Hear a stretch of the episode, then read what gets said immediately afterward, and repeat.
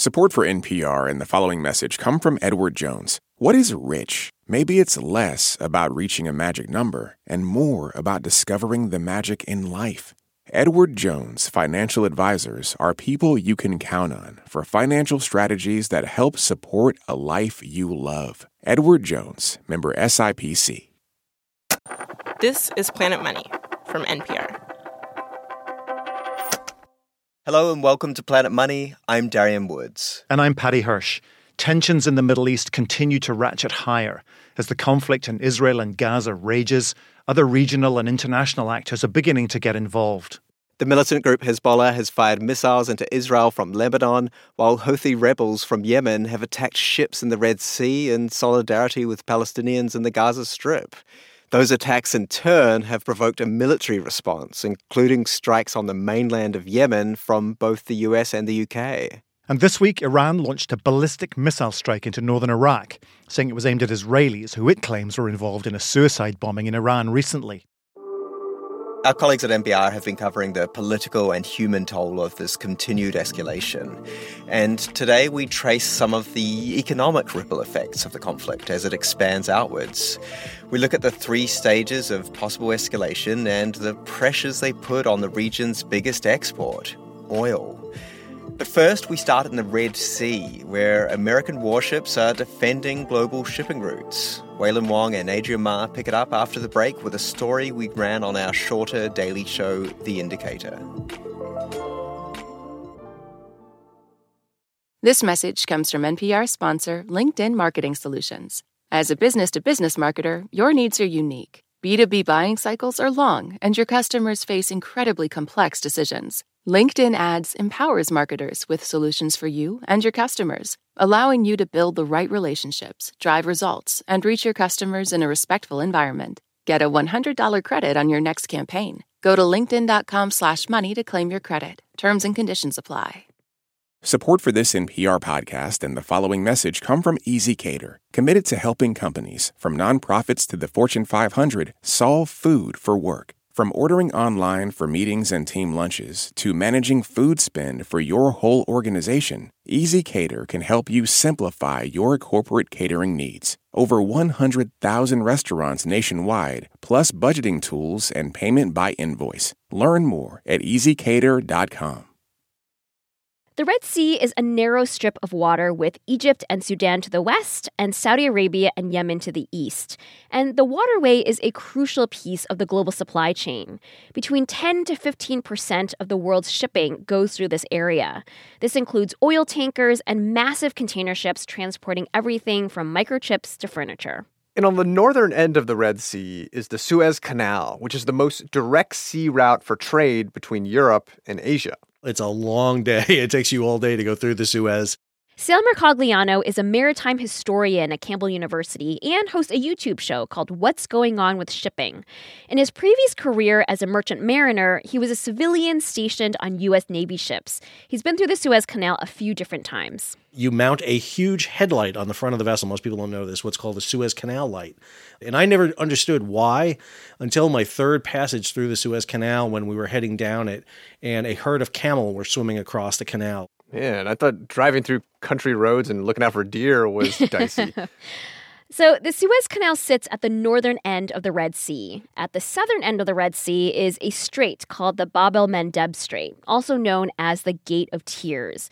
This narrow strait borders Yemen, and it's where the Houthi rebel group has been making a good number of its attacks. The Houthi rebels have been fighting a civil war in Yemen for almost a decade and are vying for control against the internationally recognized government of Yemen, which is backed by Saudi Arabia. These years of brutal conflict have created what the United Nations calls the largest humanitarian crisis in the world. Sal says the Houthis have been attacking commercial ships in the Red Sea since 2015. But then in November, they used a tactic that Sal hadn't seen them try before. They landed a helicopter on a ship and hijacked the vessel, which reportedly has links to an Israeli company. There was no cargo aboard, but there were 25 crew members, and as of this recording, it appears they are still being held. Sal says the seizure of the ship signaled something new and dangerous, and the situation has only escalated from there. Initially, they announced they were attacking ships that were either Israeli flagged or Israeli owned. But then they ratcheted it up and they said any ship connected at all with Israel will be attacked. And what they wound up doing was actually attacking ships that have nothing to do with Israel at all. For example, in December, the Houthis launched a missile at a container ship that was registered in Hong Kong. That ship has nothing to do with Israel. It wasn't going to Israel, wasn't coming from Israel. That told everybody that now this is a much more dangerous area. Just this week, the Houthis hit a U.S. owned container ship. The U.S. military says there were no injuries reported. In the maritime industry, ships can get insurance that covers acts of war and piracy. This is a special kind of insurance called war risk insurance. Sal says that before this ramp up in violence, the war risk insurance for the Red Sea was considered low, around 0.02% of what the ship's total value was. But after the Houthis started attacking commercial ships in a more indiscriminate way, war risk insurance for the Red Sea went from 0.02% to 0.7% and now 1%. That could potentially tack on millions of dollars in extra insurance costs. A container ship can carry, you know, in excess of hundreds of millions of dollars worth of cargo.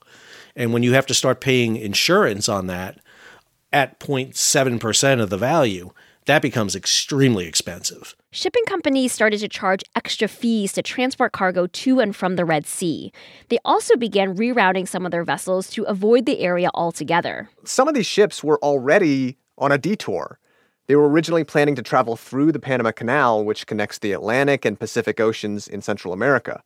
But the Panama Canal is having problems with low water levels, which reduces the number of ships that can actually use it. So some ships were opting for the Suez Canal instead, but now the Houthi attacks are making them change course again. And this detour also comes at a cost. Corey Ranslem is CEO of Dryad Global Limited, a company that specializes in maritime intelligence. Some of the, the top shipping companies have paused any transit through the Red Sea um, and are now going around the Horn of Africa and then back into the Mediterranean, which can add anywhere from potentially 14 or 15 days, maybe even to 25 or even more days. And it adds a lot of cost. It's, it's potentially upwards of an additional million dollars to the cost of that transit to go around Africa. That increase in costs could be due to higher labor costs for the crew on a longer voyage, plus additional fuel to get all the way around the Cape of Good Hope in South Africa. Corey said that depending on how contracts are written, cargo ships that are delayed because of rerouting might also have to pay penalties for late deliveries. And there's always the risk that these higher costs get passed down the supply chain in the form of higher oil prices, as well as more expensive consumer goods. Corey says whether that happens in this case depends on the length of the conflict. When you look at global shipping, time is the enemy.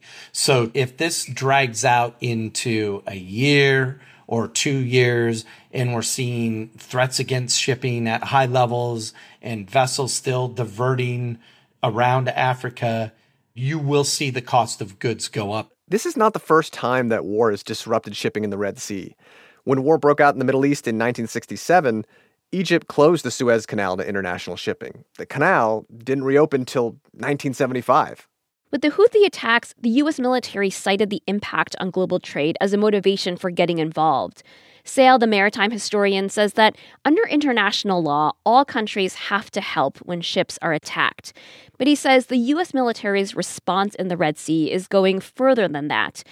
And now a U.S. led coalition is even attacking Houthi targets on land in Yemen.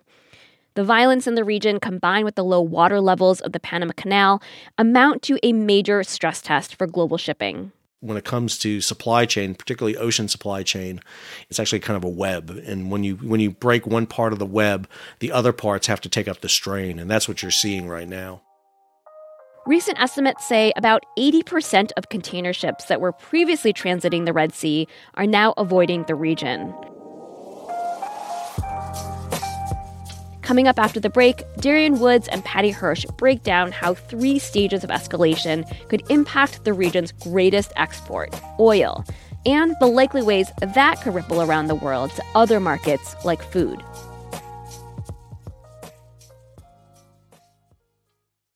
This message comes from NPR sponsor Babson College. The world needs entrepreneurial leaders, and you can become one at Babson College. Gain the skills to lead, motivate, and inspire through a specialized master's or MBA program with full time, part time, and online options. Turn ideas into action with a graduate program that caters to your professional needs and fits your lifestyle ranked number one in entrepreneurship by U.S. News and World Report. Apply now at babson.edu slash grad programs. This message comes from NPR sponsor Discover. When it comes to your finances, go for the credit card that's always there for you. With 24 7 US based live customer service from Discover, everyone has the option to talk to a real person at any time. No more waiting for, quote, normal business hours just to reach someone. Real service from real people whenever you need it. Get the customer service you deserve with Discover. Limitations apply. See terms at discover.com slash credit card. Support for this podcast and the following message come from Wise, the app that makes managing your money in different currencies easy. With Wise, you can send and spend money internationally at the mid market exchange rate. No guesswork and no hidden fees. Learn more about how Wise could work for you at wise.com. To most Middle East watchers, escalation of conflict there takes the form of three distinct stages. There's the opening scenario, where conflict is confined to Israel and the Palestinian territories. Then the proxy war, which spills into neighboring countries like Lebanon and Syria and involves strikes by militant groups. And finally, the third stage a direct war involving direct military exchanges between Israel and regional rivals. Rachel Ziemba is an economist at the Center for a New American Security. She says we're already well into the second phase of escalation. Escalation to me means more countries getting involved, which of course has already been happening. These are conflicts that involve not only countries, but also non state actors. I'm thinking about Hezbollah in Lebanon, obviously the Houthis. Rachel says she's deeply concerned about the loss of life in this conflict. But as an economist worried about the domino effect that the conflict could have on the global economy, she's particularly focused on one big factor, which is the price of fossil fuels the biggest economic risk to the global economy manifest around potential losses and disruptions of oil and gas trading volumes. Israel doesn't produce much oil, but the Middle East at large is a huge producer, of course. And the concern is that if the conflict there continues to escalate, it could strangle the output of oil and gas by some of the world's biggest producers, the Gulf states. That could be like toppling an enormous domino in the global economy. It would affect Americans for sure, as prices would rise. But the greatest pain would be likely felt in less well off parts of the world as food prices begin to rise too. David Rees is an emerging markets economist at Schroders. Oil prices, energy prices obviously feed through to other commodities. It's a major input into the production cost of food. And if you look over time, there's a very close correlation between movements in energy prices and food prices. Food insecurity is already high in many developing countries, in part due to the war in Ukraine. If food prices begin to rise even further, it would be like a second domino falling, potentially leading to a sharp increase in food insecurity. And that can lead to a host of other ills sickness, starvation, and political instability, a potential third domino that could wreak havoc on regional and even global security. The other factor that could affect both food security and the price of oil is what's happening in the Red Sea. This is most meaningfully impacting goods that are coming from Asia, especially China, to Europe. So it adds more than a week and a lot more energy to get those goods. Oil shipments by sea, which have increased recently due to the war in Ukraine, are under similar pressure. A lot more of Russia's oil is and natural gas is going on ships. It's not going through pipelines. It's going longer journeys. And this, of course, makes it more vulnerable to disruptions. The sight of rebels disrupting shipping in the Red Sea has many analysts fretting about a similar scenario just 1,500 miles to the northeast. The big risk that I would be worrying about, and many people worry about, is the viability of the Strait of Hormuz, which is the sort of exit point from the from the Gulf. One fifth of the world's oil passes from the Persian Gulf through the Strait of Hormuz. And the next step in any escalation, a fourth domino if you like, could be a similar shipping blockade by the country that lies to the north of the strait, Iran. Iran is aligned with both Hezbollah and the Houthi rebels. It's also a key supporter of Hamas, and as such, it's the one player that everybody is watching right now as they think about escalation in the region. Does Iran get more involved, both in the conflict, but also in the political and economic policy response to the conflict? Iran produces about 4% of the world's crude oil, although accurate figures on its output are actually pretty hard to come by. Losing that supply wouldn't make that much difference to oil prices. But if the situation escalates to a hot war between Iran and Israel, that's a fifth domino in the chain that could pull other oil producers into the conflict. If they cut or stopped output, Rachel says, that would definitely drive prices higher. What you need then is you need not only Iran to be involved in its production offline, but I think something would have to happen whereby Saudi Arabia couldn't or wouldn't replace or where some of their output was threatened. This is the scenario that David Rees and his team at Schroders modeled recently. And when we did our scenario, the most immediate shock to the world economy came through a big increase in oil prices to over $100, $100, $120 a barrel, something like that, which would immediately push up energy related inflation. Another report from Bloomberg Economics estimated that in a similar scenario, global growth would drop to 1.7% and trigger a recession that would take about a trillion dollars off world output. That was based on the expectation that oil prices would go up to $150 a barrel. David's fear is that all of these dominoes tumbling together could tip us into a version of stagflation. I mean, maybe employment would stay high, but you'd have stagnant growth and high inflation. Yeah, and this is a fear that a lot of people over a certain age have when we contemplate the prospect of turmoil in the Middle East driving oil prices higher.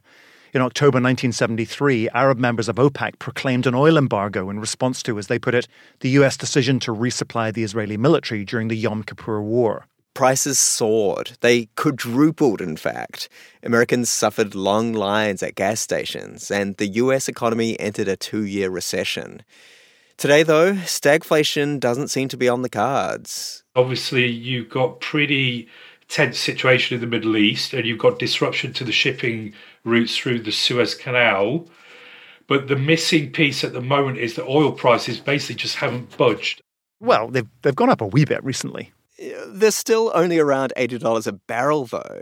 David says that some of this has to do with expectations for a global economic slowdown, which is stifling demand for oil. And Rachel says that on the supply side, output volumes are helping as well. Those impacts have been dampened by the fact that there's been increased volumes coming out of the US and other producers in the Americas. Both David and Rachel agree that the danger to the economy is real if the situation in the Middle East deteriorates further and if escalation continues past that second stage. But that's if Iran gets involved and if the Gulf states start restricting their supplies of fossil fuels.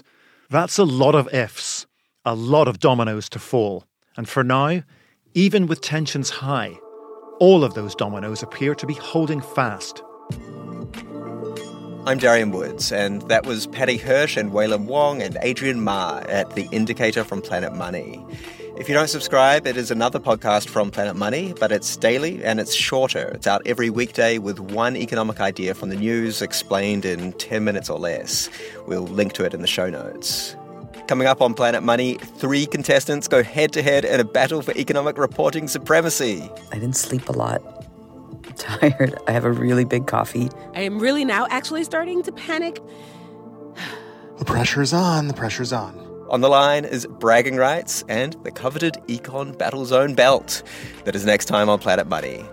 These indicator episodes were produced by Julia Ritchie and Corey Bridges, with engineering by Maggie Luthar and Josh Newell. They were fact checked by Sierra Juarez, and they were edited by Kate Concannon. Planet Money is a production of NPR. Thanks for listening. Support for NPR comes from ADP. Say you're in HR and a solar flare adds an extra hour to each day. How would this impact business? ADP designs forward thinking solutions to help your business take on the next anything. ADP, always designing for people. This message comes from NPR sponsor Mint Mobile. From the gas pump to the grocery store, inflation is everywhere. So Mint Mobile is offering premium wireless starting at just $15 a month. To get your new phone plan for just $15, go to mintmobile.com slash switch. All that sitting and swiping, your body is adapting to your technology. Learn how and what you can do about it. I really felt like the cloud in my brain kind of dissipated. Once I started realizing what a difference these little breaks were making, there's no turning back for me. Take NPR's Body Electric Challenge. Listen to the series wherever you get your podcasts.